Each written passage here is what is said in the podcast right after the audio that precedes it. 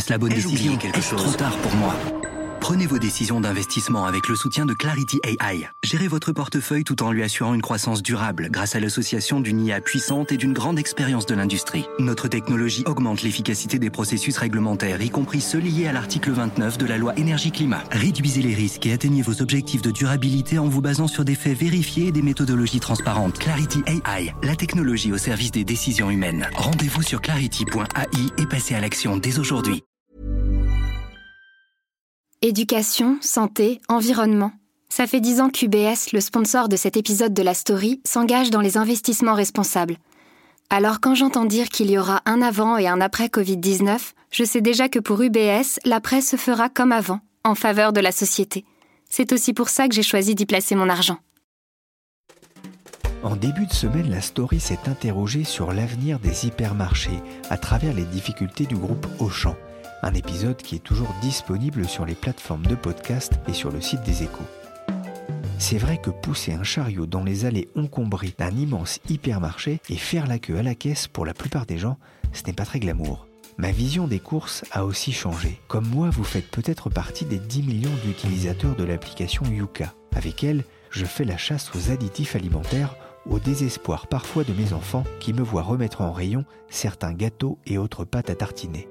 Je suis Pierrick Fay, c'est vendredi, et aujourd'hui la story des échos laisse sa place à un autre podcast maison, Take Off. Guillaume Brégeras a rencontré Julie Chapon, cofondatrice de Yuka.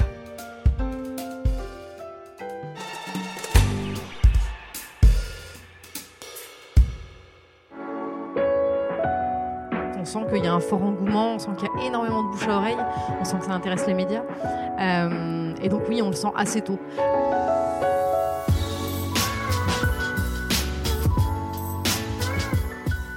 Bienvenue dans Tech Off, un podcast où je pars à la rencontre des femmes et des hommes qui sont à l'origine des plus belles startups françaises.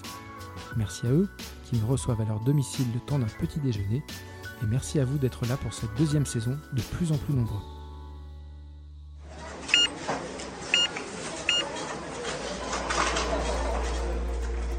Bonjour, je suis Guillaume Brégeras et ce matin je vous invite à me suivre près de la place Clichy à Paris où nous allons découvrir les coulisses d'une appli qui a déjà séduit 10 millions d'utilisateurs en France. Celle qui me reçoit chez elle ne petit déjeune pas. Pourtant, elle révolutionne la manière dont les Français s'alimentent en leur permettant d'évaluer la qualité des produits en rayon. Julie Chapon, cofondatrice de Yuka, ne s'arrête pas là. Elle vient d'étendre son service aux cosmétiques avec la ferme intention de forcer les industriels à proposer de meilleurs produits. Durant notre conversation, elle évoque la manière dont elle et son équipe ont dû faire face à une hypercroissance inattendue, mais aussi pourquoi elle refuse encore de jouer le jeu des levées de fonds. Désormais en quête d'un business model assurant la pérennité de Yuka, elle reste focalisée sur les besoins exprimés par ses utilisateurs et sur son impact social. Bienvenue chez Julie Chapon. Julie, bonjour. Bonjour. Euh, merci de me recevoir euh, chez toi à Paris. Avec plaisir. Et euh, bah, je, on- je commence toujours ce podcast par euh, la, la question de la routine matinale. Et en, en- en préparant, en, en se confirmant le podcast, tu me, tu me disais que tu ne, finalement, tu n'avais pas de routine matinale. Euh, j'ai pas de routine, c'est-à-dire que effectivement, je, je me lève, je me prépare et je file euh, au, au travail. Euh, je prends pas de petit, euh, je prends pas de petit déjeuner. je fais pas de yoga le matin. Bon, si ça m'arrive de temps en temps en vrai, mais j'ai pas de, non, j'ai pas de vraie routine. Je me prépare le plus vite possible pour être au plus tôt euh, au travail. Et tu ne manges rien. Alors, c'est- est-ce que tu n'as pas trouvé, tu as trouvé aucun produit euh, via Yuka qui, est, qui avait grâce? Euh, en fait, je mange pas. Déjà, c'est une question de temps. C'est vrai que j'avoue que ça me fait gagner un petit peu de temps le matin. Et puis surtout, aussi une autre raison, c'est que c'est. bon, on entend souvent que c'est mauvais de sauter le petit déjeuner. C'est quelque chose qu'on entend quand même assez Mhm. souvent.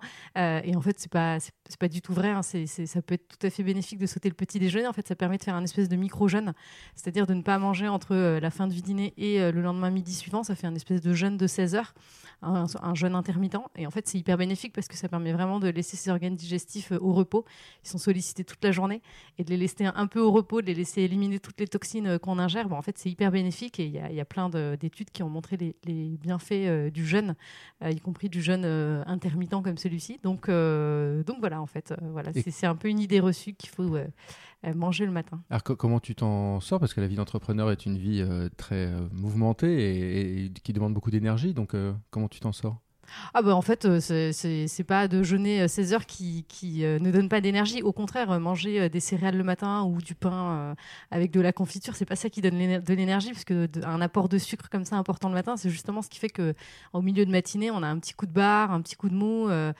c'est vraiment le, le, fait de manger des sucres le matin qui, qui est vraiment mauvais. Donc au contraire, voilà, faire un, un, jeûne comme ça pas long, moi ça me pose aucun souci. Et alors comment tu es rentré un peu dans cette, cette préoccupation du bien-être euh, à travers ce qu'on ce qu'on mange? Est-ce que tu as eu des, est-ce que tu as été éduqué comme ça? Ou est-ce que tu as rencontré un peu ce sujet au fil du temps? Euh, je l'ai rencontré au fil du temps. Alors, je n'ai pas été éduquée à ça. Après, c'est vrai que j'ai toujours eu des parents qui ont fait attention à ce qu'ils nous donnaient à manger, mais comme euh, bon, là, quand même la plupart des gens. Euh, après, moi, j'ai commencé à m'y intéresser un petit peu plus tard, à m'intéresser à, à, la composition idéale d'un repas, aux protéines, aux glucides, à comprendre un petit peu ce que c'était. mais voilà, c'est pas aller plus loin. Et après, ça s'est vraiment construit au fur et à mesure du projet. Quand j'ai commencé le projet avec François et Benoît, où là, j'ai commencé vraiment à me passionner pour le sujet, à m'intéresser à plein de choses et à découvrir euh, plein de choses. Et alors ce projet, on va en parler un petit peu, mais justement au début de ton euh, de, ta vie professionnelle, tu en étais, euh, tu étais de l'autre côté du spectre, puisque je crois que tu étais stagiaire chez des, des faiseurs d'agroalimentaire. Ouais, j'ai euh, donc euh, moi j'ai c'est vrai que j'ai toujours eu euh, un, attrait pour le milieu de l'agroalimentaire, pour tout ce qui touche à l'alimentation. Et j'ai fait une école de commerce et effectivement j'ai fait un premier stage, donc mes deux stages de césure. J'ai fait un premier stage chez Nestlé et un deuxième stage chez Kraft Foods qui est devenu Mondelez, où j'étais en marketing sur la marque Milka ce qui était quand même assez rigolo.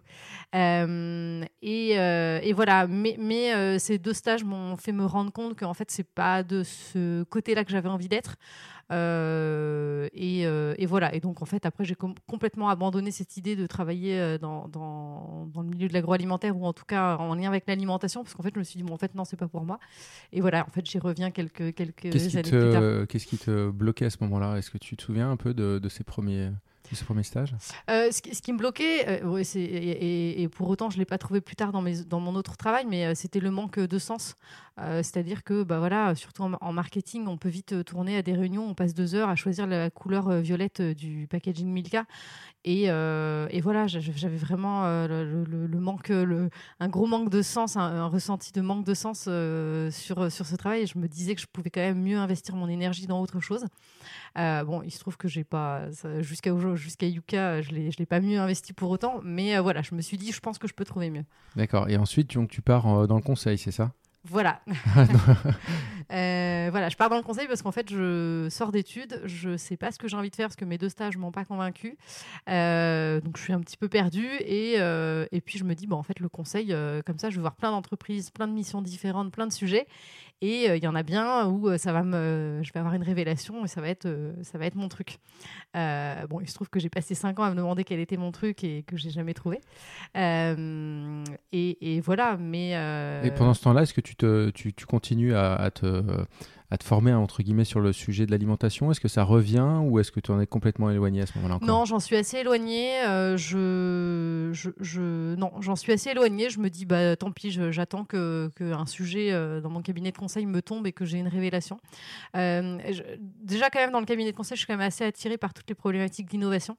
ça c'est des problématiques qui me parlent. Malheureusement, j'ai peu, j'ai peu l'opportunité de travailler sur ces sujets parce qu'on choisit pas trop ce qu'on fait dans un cabinet de conseil.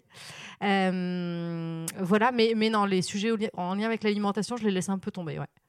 Et donc à ce moment-là, il y, a un déclic, puisque je crois que c'est un hackathon qui, a, qui, a, qui a l'origine de l'idée du cas. Ouais. Euh, raconte-nous un petit peu, parce que c'est à ce moment-là, tu, donc tu étais encore jeune, hein, tu, enfin, même si tu l'es encore aujourd'hui, mais à ce moment-là, tu es très jeune, tu es jeune professionnel dans le monde professionnel. Et, euh, et, tu te lances dans ce, dans ce hackathon. Et pourtant, euh, c'est pas forcément euh, ce que tu avais euh, imaginé ou la porte d'entrée que tu avais imaginé vers ce que tu fais aujourd'hui Ouais, alors bon, je, je, suis pas si jeune puisque ça fait quand même 5 ans que je suis dans le conseil, donc je, vais avoir 28 ans. et effectivement, donc je suis vraiment à un moment où j'ai vraiment envie de partir de ce cabinet. J'ai vraiment envie de faire autre chose et, et, je me suis remise à chercher du travail et je me dis bon, je vais en faisant. Le problème, c'est qu'en faisant mes recherches, je me rends compte que je sais toujours pas ce que j'ai envie de faire. mais voilà, je suis vraiment dans une démarche à ce moment-là de je change, je trouve autre chose, je fais autre chose de ma vie. et il se trouve qu'à ce moment-là, donc j'ai un, de, un de mes très bons, très meilleurs amis, François, qui en fait s'est inscrit à un hackathon avec son frère parce qu'ils ont commencé à réfléchir à une idée d'objets connectés qui scanneraient des produits alimentaires. Comme ceux qu'on met sur le frigo, qu'on peut avoir. Un objet qu'on met sur le frigo et puis qui scannerait les produits. Et du coup, il me parle de ça, il me dit bah, viens participer avec nous au, hackathon. Et je me dis ah bah c'est marrant parce qu'en plus le hackathon, moi j'en ai quand même beaucoup entendu parler dans mon cabinet de conseil. J'en vends à mes clients. Euh, je sais pas ce que c'est, j'en ai jamais fait. Euh, bon bah allez, euh, j'y vais. Et donc en fait, je passe un week-end euh, avec donc François et son frère Benoît à travailler sur cette idée de projet de scan de produits alimentaires. Et voilà, et c'est vraiment là que j'ai une révélation parce que, bah, parce que déjà je passe un week-end à bosser et je me rends compte qu'en fait, euh, ça peut être sympa de bosser et qu'on peut aimer euh, travailler. Y compris le week-end. Voilà, y compris le week-end.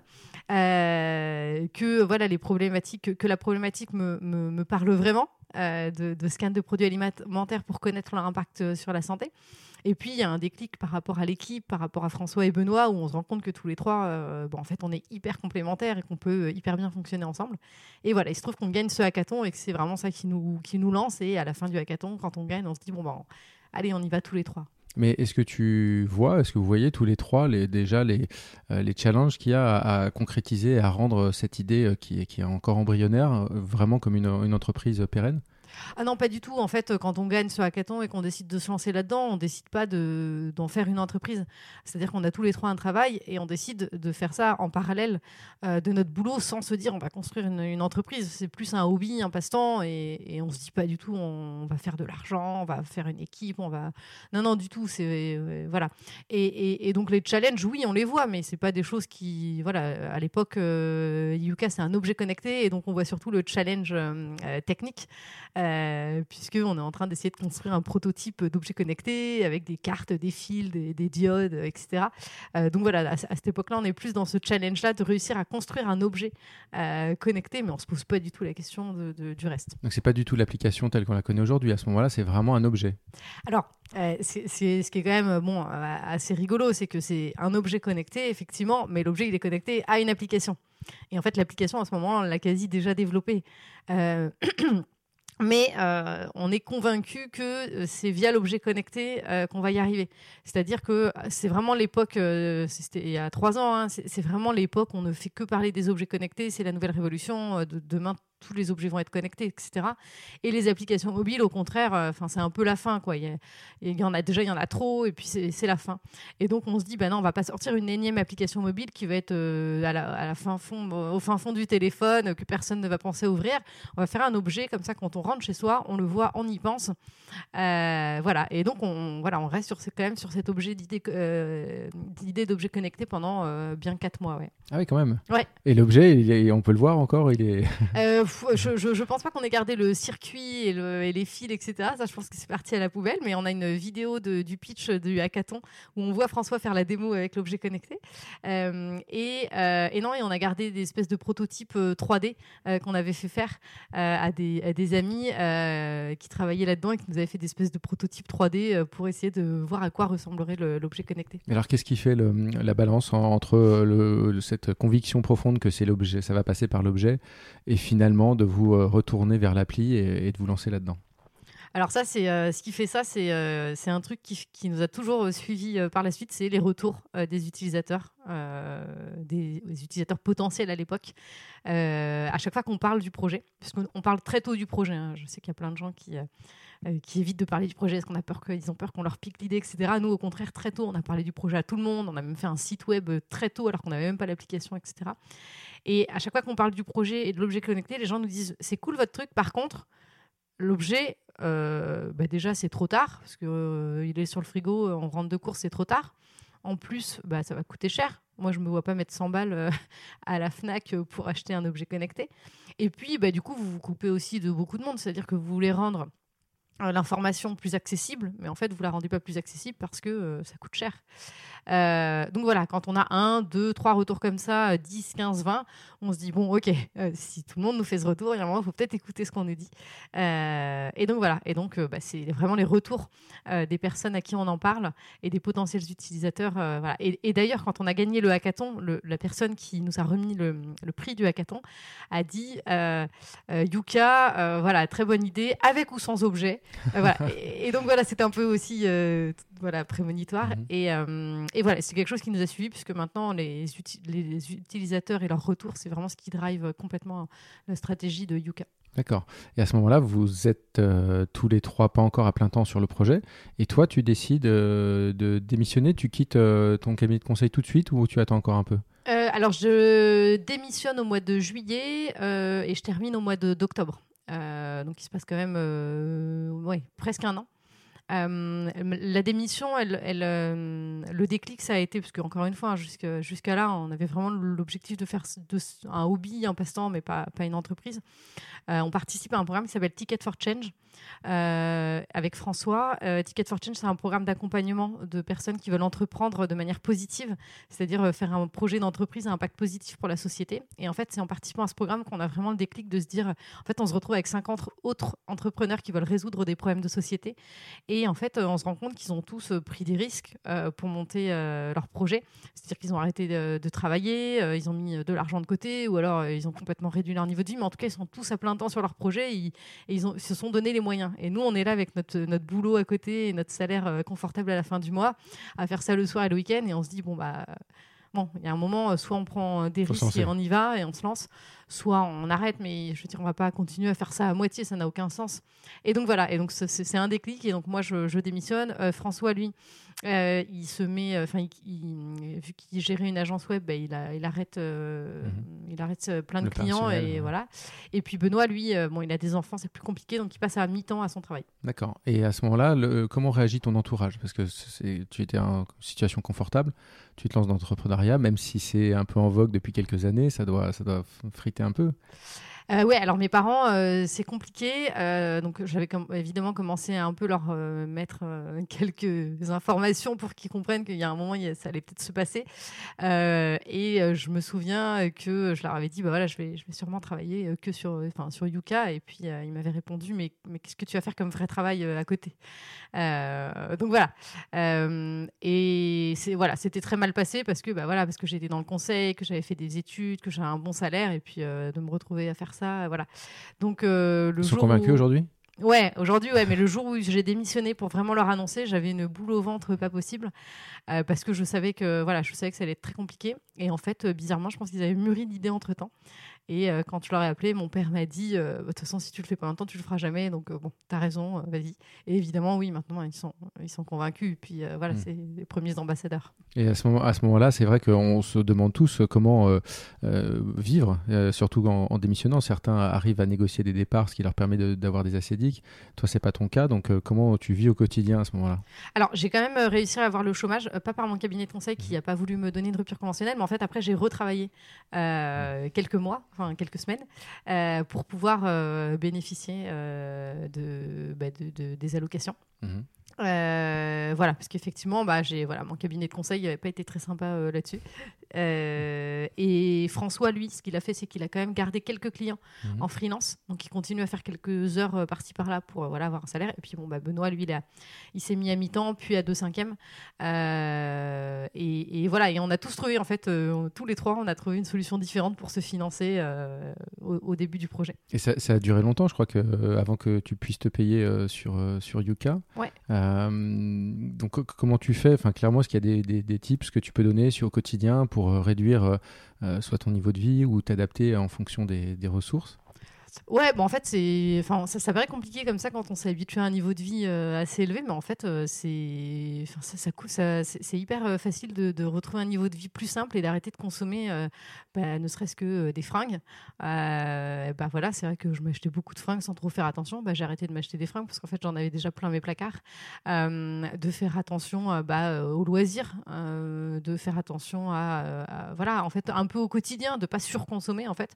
Et ça, c'est une démarche aussi que j'avais déjà commencé à, intégrer, qui est la, au-delà de l'aspect budgétaire qui est la non-surconsommation. Et, et, voilà, quand on a des enfants, par exemple, pour, Benoît, bah voilà, par exemple, avant, souvent le week-end, bah, ils allaient faire des sorties hum, au cinéma ou voilà, des, choses qui coûtaient cher, surtout quand on a deux ou trois enfants. et ben en fait, il, s'est remis à faire des choses très simples, c'est-à-dire d'aller faire du vélo dans les bois. Donc voilà, c'est, ça nous a coûté, à aucun de nous trois, ça nous a coûté de, de, hum, baisser notre, notre niveau de vie. On l'a fait assez facilement en arrêtant fait de de dépenser dans des choses assez futiles. Est-ce que tu doutes à ce moment-là, enfin dans ce process-là, est-ce qu'il y a des moments de, doute un peu ou, pas du tout? Non, pas du tout. Non, pas du tout parce que je me dis, euh, bah, si ça marche pas, bah tant pis, je, ferai autre chose. Enfin, je, non, j'ai pas de. Oui, je me dis, je me, je me, j'ai des doutes sur le fait que ça marche ou pas, mais ça me, ça m'affecte pas. Je me dis, bah c'est pas grave. Si, euh, si ça marche pas, bah, je, je, trouverai autre chose. Il n'y a mm. pas de souci. Yuka, juste en petite parenthèse, c'est une, le nom Yuka, il vient de la plante. Euh, non. Non, pas du tout. pas du tout. alors, euh, dis, euh, non, le nom. Euh, alors, donc je te, je te fais la, vraie histoire. En général, je la raccourcis un peu, mais le nom Yuka vient du Yucatan. en fait, donc Benoît, l'un de mes deux associés, a, une femme qui est originaire du Yucatan, Mélissa, et, et donc Benoît et Mélissa se sont dit qu'un jour ils retourneraient vivre au Mexique. Et euh, du coup, Benoît s'est dit, bah, quand j'irai vivre au Mexique, je monterai une entreprise là-bas, euh, soit un petit hôtel euh, ou, un petit restaurant. Et donc, il avait déposé à l'époque des noms dans l'objectif de s'installer un jour au Mexique. Et il avait déposé le nom Yucca, puisque c'est dans le Yucatan. et donc, quand on a lancé le projet, il a fallu créer évidemment une structure et déposer un nom. Et, il nous a dit, bah, moi j'ai des noms de côté. et puis on a regardé, on a vu Yucca, on a dit, tiens, Yucca, ça sonne bien. Et on s'est dit, bon voilà, on prend Yuka et puis on se laisse le temps de trouver mieux euh, avant le lancement. Euh, et voilà, donc c'était vraiment, on l'a pris comme non temporaire.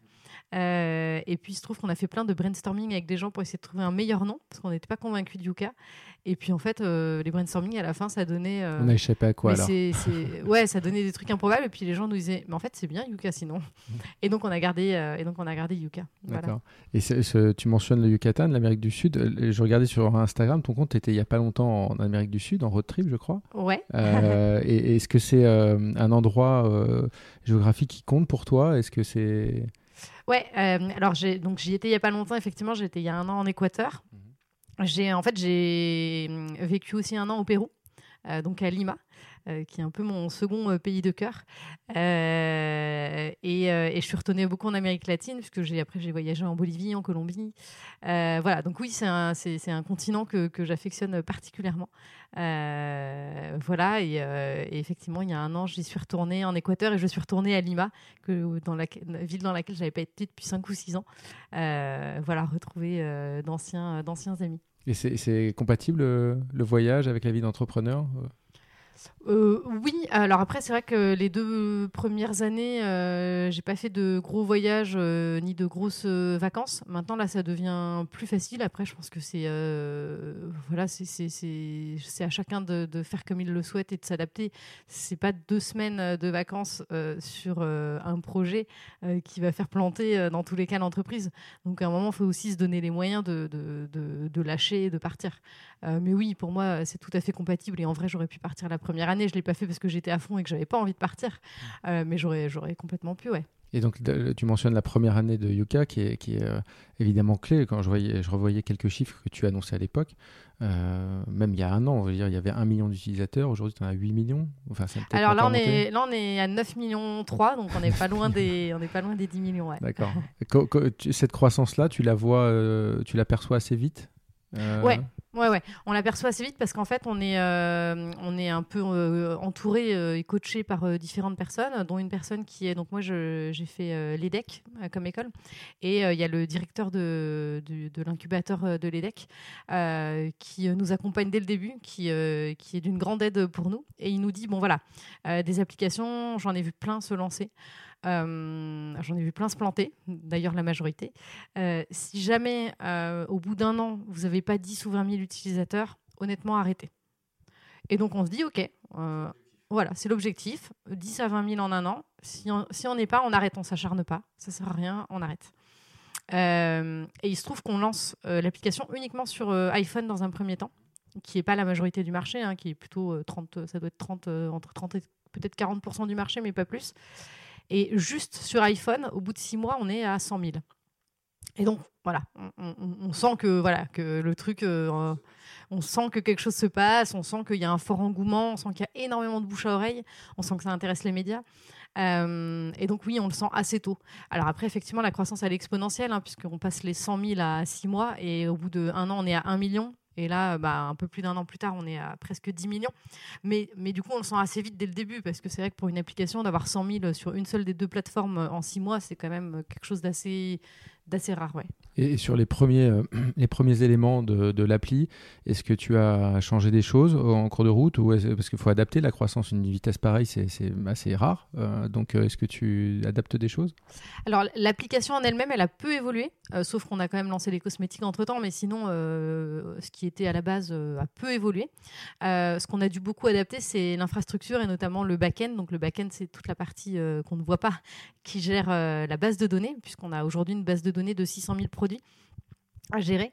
Euh, et c'est cette base de, données-là qu'on est, euh, ce back-end qu'on est obligé d'adapter parce qu'en fait, euh, on se rend compte que, par exemple, quand on a un passage média, mhm. en fait, notre infrastructure, elle ne tient pas.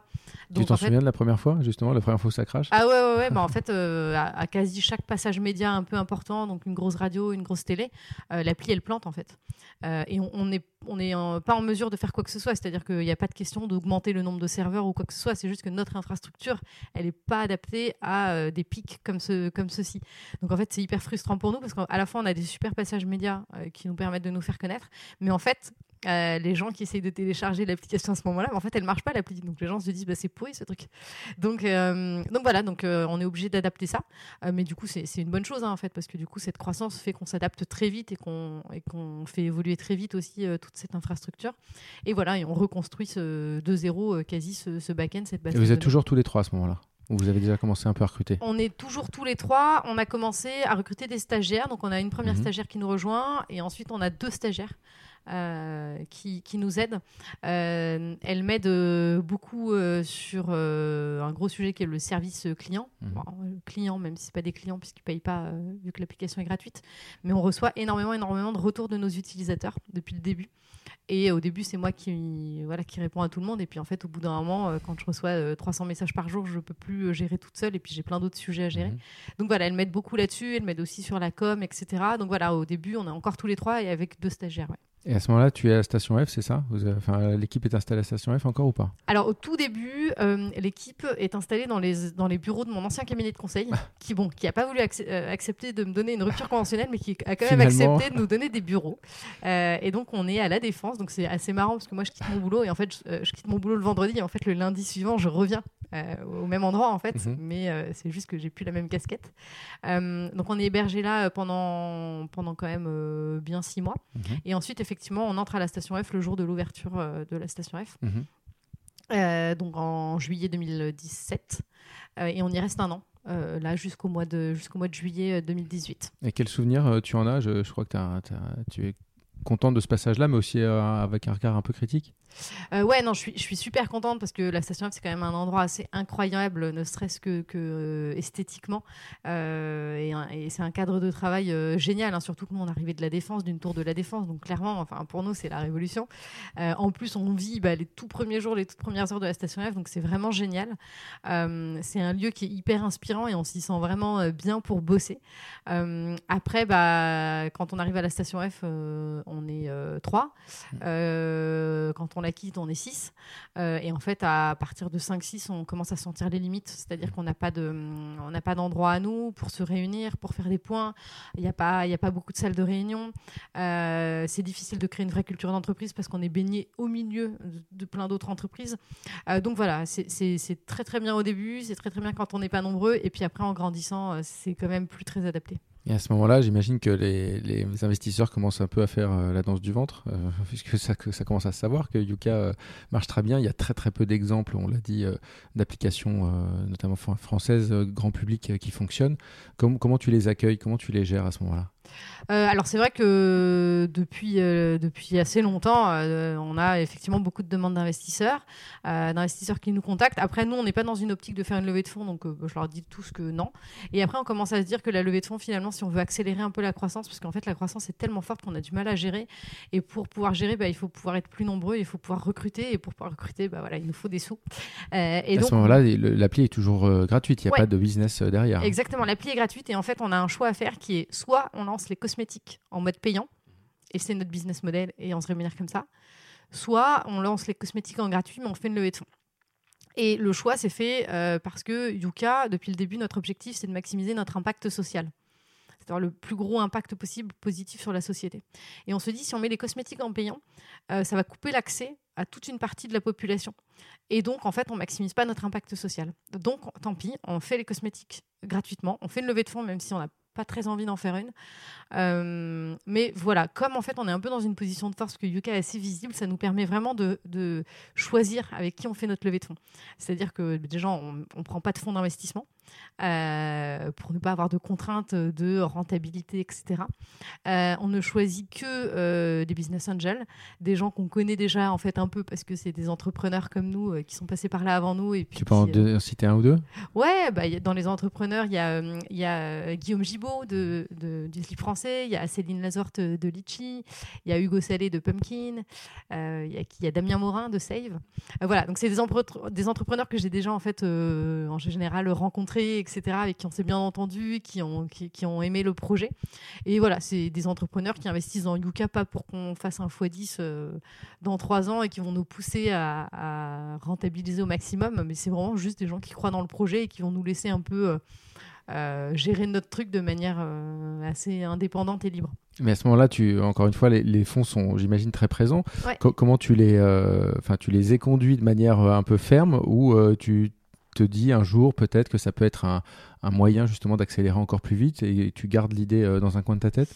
Euh, la, plupart, je leur dis bah non, enfin non, c'est pas du tout euh, l'état d'esprit euh, de Yuka. J'en rencontre un ou deux qui ont quand même une, poche réservée au projet à impact social et, pour lesquels je me dis ça peut être intéressant parce qu'ils ne travaillent pas forcément de la même manière.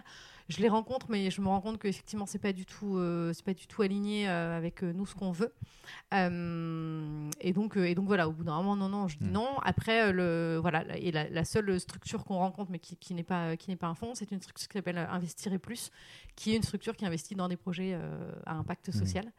Euh, ah oui, on a aussi, euh, on a aussi Kima mmh. de Xavier Niel. Mais voilà, c'est un peu business angel. voilà, plus, ça se rapproche plus d'un business angel. Et voilà. Et en fait, nous, la, levée de on l'a fait dans des conditions où on dit, on dit aux investisseurs potentiels qu'on rencontre, on dit voilà, nous, c'est comme ça aujourd'hui. Nous, on ne veut pas créer de board déjà, parce qu'on veut rester maître des décisions. Euh, parce que Yuka, bah, c'est nous qui le connaissons mieux que personne. Alors, on est tout à fait OK pour prendre des conseils, etc. Mhm. Mais on ne veut pas qu'il y ait des personnes. vous investissez, mais vous n'avez rien à dire. Ouais, bah, c'est un peu ça. C'est un peu ça. En fait, on préfère ne pas faire de levée de fonds que de faire une levée de fonds. Il y a des gens qui vont pouvoir contrôler euh, notre entreprise alors qu'ils ne la connaissent pas forcément.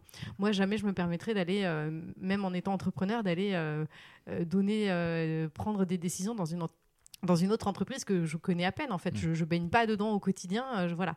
Et donc euh, voilà, donc elle se fait comme ça la levée, c'est-à-dire qu'il y a que des personnes, les personnes qui nous suivent, ce sont que des personnes qui sont ok avec ça, avec, ok avec le fait de euh, ne pas avoir de pouvoir de décision sur voilà la stratégie de l'entreprise.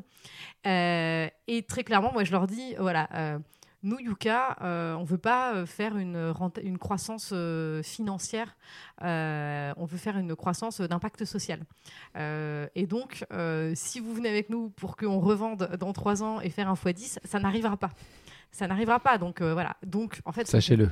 Voilà. Donc en fait, ça fait une sélection, euh, ça fait une sélection naturelle. Nous, on n'a absolument pas euh, pour projet de revendre l'entreprise. On n'a pas l'intention non plus de faire une seconde levée de fonds. Mhm. Euh, voilà. Et ça, ils le savent dès le début. C'est-à-dire qu'on est hyper transparent là-dessus.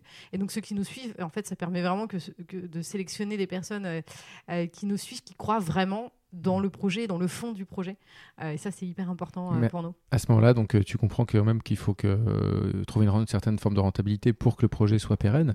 Donc, comment, enfin, quel curseur tu places et, est-ce que tu doutes sur ces curseurs? Est-ce que tu challenges tes idées avec d'autres ou ça se, ça se vient assez naturellement? Ça, vient assez naturellement et depuis, en fait, depuis le début du, on fait la levée de fonds, mais avant la levée de fonds, on, a déjà de l'argent qui rentre dans l'entreprise parce qu'on a déjà développé des pistes de business mmh. model. On a développé un programme nutrition suite au succès du blog. On a développé un formulaire permettant aux personnes de nous faire des dons. Mhm. et ça, ça nous fait quand même vivre à 5, voire 6 personnes à la fin.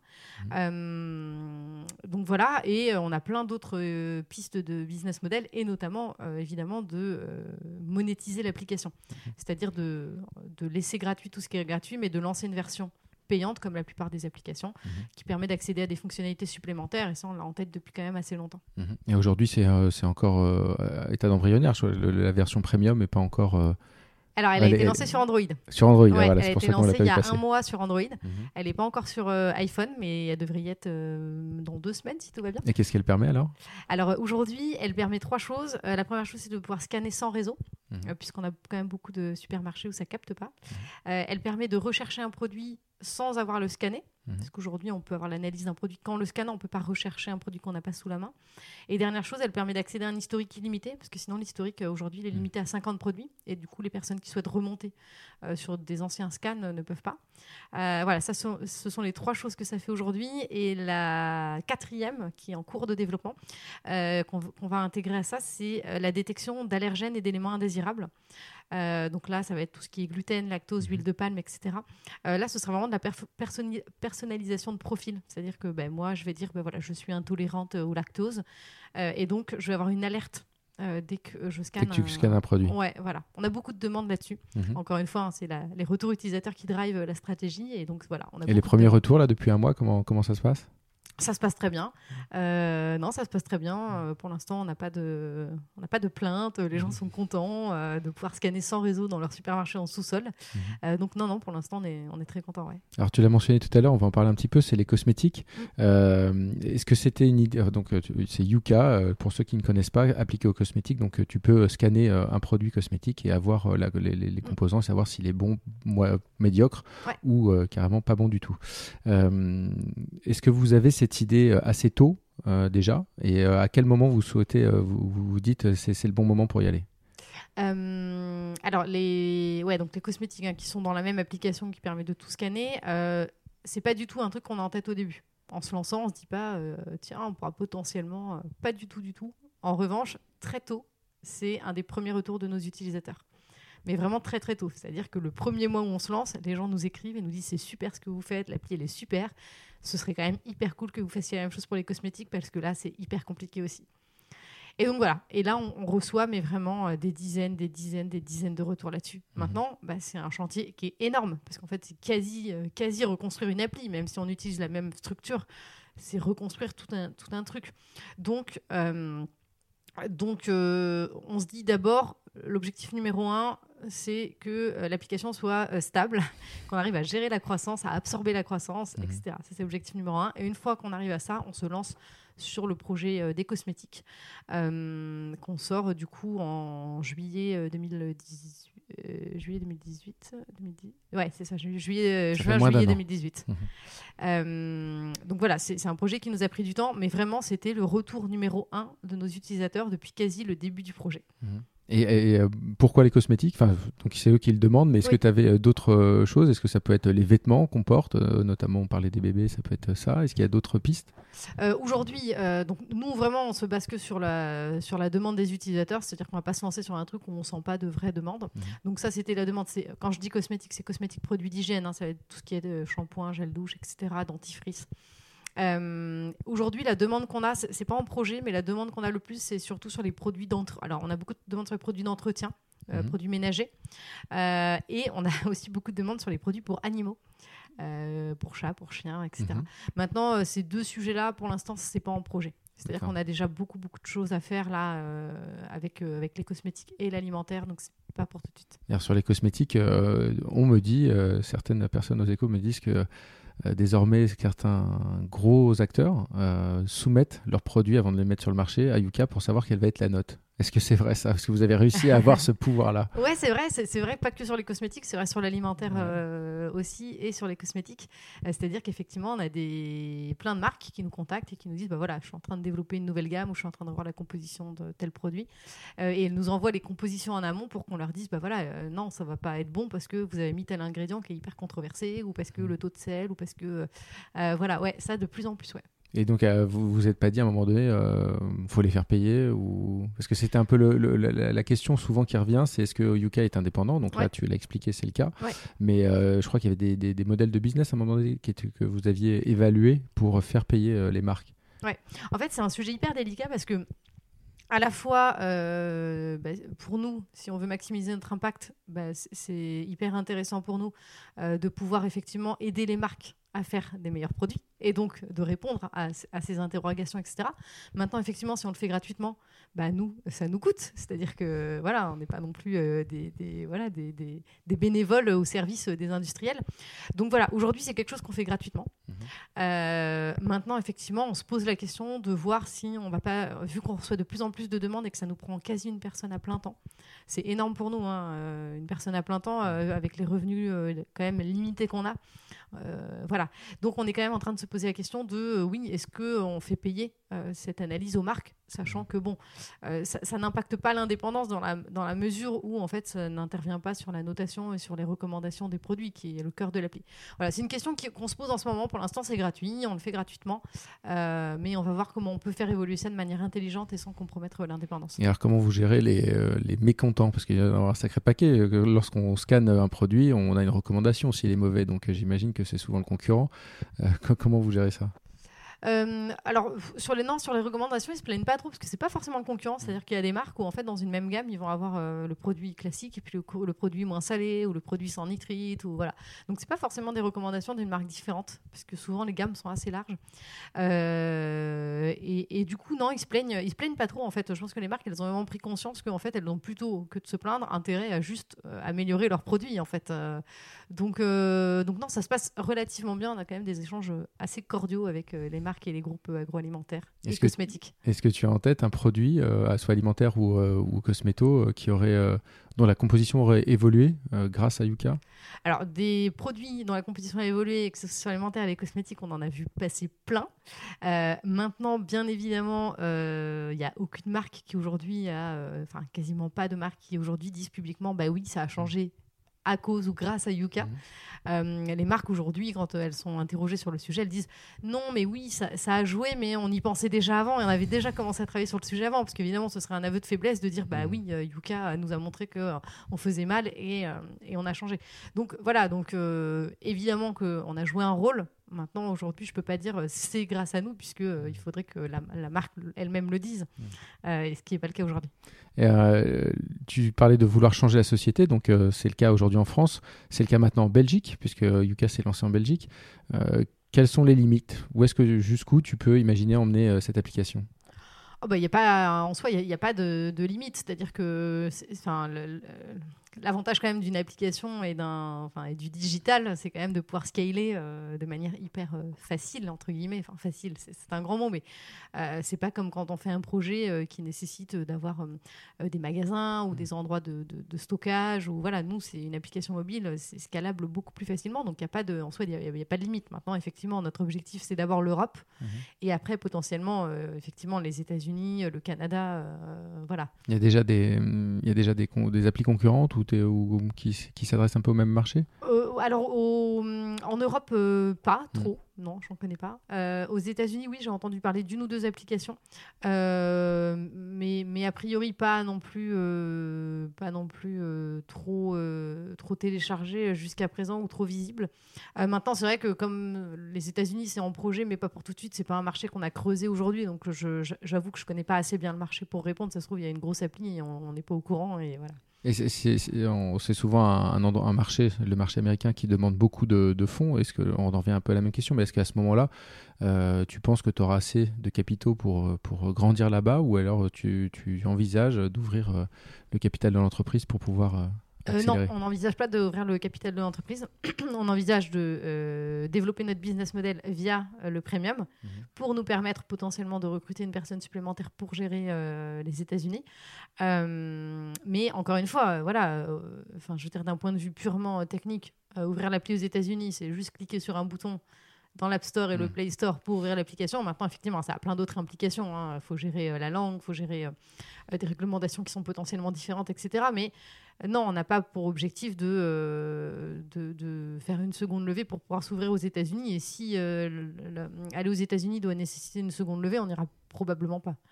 D'accord. Tu préfères ne pas euh, croître, faire croître l'entreprise ou Yuka plutôt que de- de- d'ouvrir le capital Bah, en fait, si on n'arrive pas à aller aux États-Unis sans faire de levée, ça veut dire que notre business model euh, en Europe, on n'a pas réussi à faire un business model euh, suffisamment puissant et rentable Mm. euh, pour gérer les États-Unis. Donc, si on n'a pas réussi à le faire à, à l'échelle de l'Europe, on n'arrivera pas à le faire à l'échelle mondiale. Et c'est les levées de fonds, c'est bien un moment, mais mais il y a surtout un moment où il faut arriver à être euh, autonome financièrement.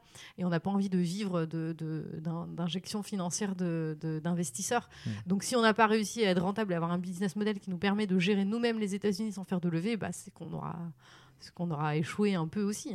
dans, dans ce milieu euh, des startups, on doit te regarder avec des yeux euh, ébahis sur, sur, sur cette question. La plupart faut, passent leur temps à, à essayer de lever des fonds. Ouais, bah, c'est vrai que c'est quelque chose qu'on entend beaucoup maintenant. Je trouve qu'on en revient aussi un peu euh, de, ça. On entend maintenant quand même de plus en plus de discours euh, qui, disent un peu l'inverse, qui disent bah voilà, euh, quand on ne fait pas de levée, finalement c'est une réussite. C'est vrai que ça a été beaucoup beaucoup valorisé où c'était à concours de qui a levé le plus dans la presse, etc. Ce qui avait vraiment pas de sens. Maintenant, je trouve qu'on en revient, on en revient quand même un peu. Euh, et que euh, et que bah, il y a plein d'entrepreneurs qui sont, sont, sont au- aussi probablement rendus compte que faire une levée c'est quand même beaucoup de contraintes. Euh, et beaucoup beaucoup d'emmerdes beaucoup de temps passé à, à faire la levée plutôt qu'à développer son projet. Donc donc voilà je trouve qu'on en revient quand même un peu et qu'on a on prend quand même un peu conscience que la levée c'est pas pas la solution ultime Vous en parlez un peu entre vous de, cet écosystème français quand même qui est en, pleine expansion avec des, réussites euh, euh, de plus en plus fortes. Est-ce que, tu, regardes autour de toi? Est-ce que tu vois certaines choses qui, te, plaisent des entreprises? Ouais, ouais, bien sûr. euh, on regarde autour de nous, oui, oui. Et puis on, échange pas mal avec d'autres entrepreneurs qu'on aime bien. Avec, ouais, ouais, bien sûr. On, suit, on suit pas mal. Moi, il y a plein de projets qui me qui me parlent et que je trouve euh, que je trouve super. Comme lesquels? Donne-nous un exemple ou deux. Ah bah moi, euh, par exemple, euh, j'adore euh, Too Good To Go, Mhm. qui a quand même réussi aussi à, à- à aller à l'international. Alors, je sais plus dans combien de pays ils sont aujourd'hui, mais je crois que c'est au moins 7 ou 8 pays. Euh, je trouve qu'ils ont réussi à, à faire un super truc. Et pareil, ils, ils sont là pour résoudre un problème de société qui est le gaspillage alimentaire. Et moi, c'est voilà, des choses qui me parlent. Après, dans un tout autre domaine, euh, voilà, il y a des applications comme euh, Zenly qui ont aussi quand même, euh, qui sont quand même des belles réussites quand on arrive à se revendre comme ça. il y a, qu'est-ce qu'on a d'autre Petit Bambou. Je trouve qu'il y a une belle, euh, une belle réussite euh, aussi. Euh, voilà, Petit bon, c'est- une appli de méditation. Ouais, c'est ça, une appli de méditation. Bon, voilà, je ne cite que des applications mobiles parce que, euh, parce que évidemment, euh, je, je- c'est- le sujet qu'on regarde le plus. Mais voilà, après, il y a probablement plein d'autres trucs que là, je que là, j'ai pas en tête. Mais que- Sur la culture d'entreprise que tu mentionnais tout à l'heure, est-ce que tu, tu as grandi aussi sur ce sujet au fur et à mesure que tu as, tu as fait grandir la boîte Et aujourd'hui, qu'est-ce qui te, comment tu définirais la culture d'entreprise de Yuka? Euh, alors, en, fait, nous, on n'a pas défini euh, très concrètement la culture avec des valeurs. C'est quoi les valeurs de Yuka, les trois valeurs fondamentales, etc. On n'a pas fait ce, travail-là, on n'a pas fait ça. Maintenant, ce qui nous réunit un peu tous aujourd'hui, donc euh, nous trois et puis les six, salariés qu'on a aujourd'hui, je crois que c'est déjà quelque chose qui tourne autour de la bienveillance. Euh, ça, c'est hyper, euh, hyper important euh, pour nous. C'est vraiment d'être dans une. euh, je pense qu'on a, on a tous, tous les trois, été dans des entreprises où on n'a pas forcément eu toujours de bienveillance et que c'est quelque chose dont on a un peu souffert. Et donc aujourd'hui, voilà, on veut vraiment qu'il y ait un vrai climat de bienveillance envers tout le monde, un vrai climat de confiance. Euh, voilà. Et après, ce qui nous, ce qui nous réunit aussi, c'est c'est vraiment la, la mission du projet. hein. C'est vraiment de, de, bah, de changer le monde, hein, de, contribuer à changer le monde. Ça, c'est aussi un truc qui nous, qui nous réunit tous. C'est-à-dire qu'il n'y a personne qui est là juste parce que euh, Yuka, c'est un peu euh, visible en ce moment et que du coup, c'est cool de travailler à Yuka. Non, c'est vraiment des gens qui sont, euh, qui sont vraiment touchés par le projet. Et ça, c'est hyper important pour nous. Et une, dernière question sur, sur l'avenir. Donc Yuka prend ton temps évidemment, j'imagine, complètement, mais est-ce que tu as d'autres envies déjà? Est-ce que tu peux t'imaginer dans l'après Yuka? Pas du tout. non, pas du tout. Là, je j'ai pas du tout euh, été au bout de ce que je peux faire à Yuka. Le projet est encore euh, en plein développement. Euh, Il y a encore mille choses à faire. Donc là, non, je j'ai jamais réfléchi à ça et je m'imagine même pas du tout aujourd'hui euh, faire autre chose que que Yuka, parce que je pense qu'on a encore beaucoup, beaucoup à y faire. et j'ai encore envie d'y faire plein de choses. Ouais. Ok, ben on va suivre tout ça. Merci beaucoup, Julie. Merci. Bonne journée. Bonne journée. Vous venez d'écouter Take. Un grand merci pour votre soutien, vos encouragements et vos critiques. Votre aide est précieuse, alors n'hésitez pas à nous en faire part et à vous abonner sur iTunes, Spotify, Deezer et toutes les autres plateformes de podcast. À très bientôt pour un nouvel épisode.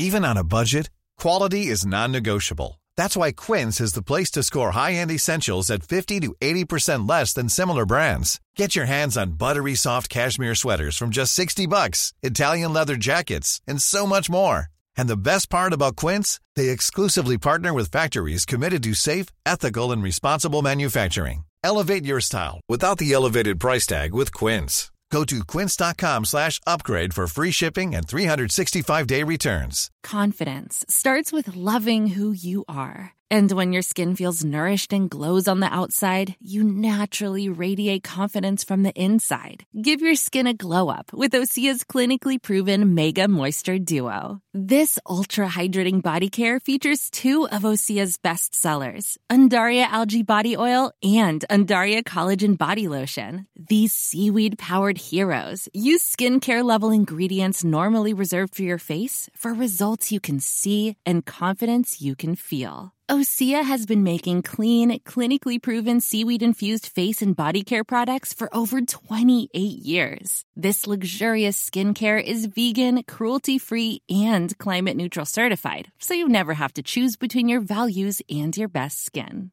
Glow from the inside out. Get 10% off your first order with code GLOW at OseaMalibu.com. That's O S E A Malibu.com code GLOW.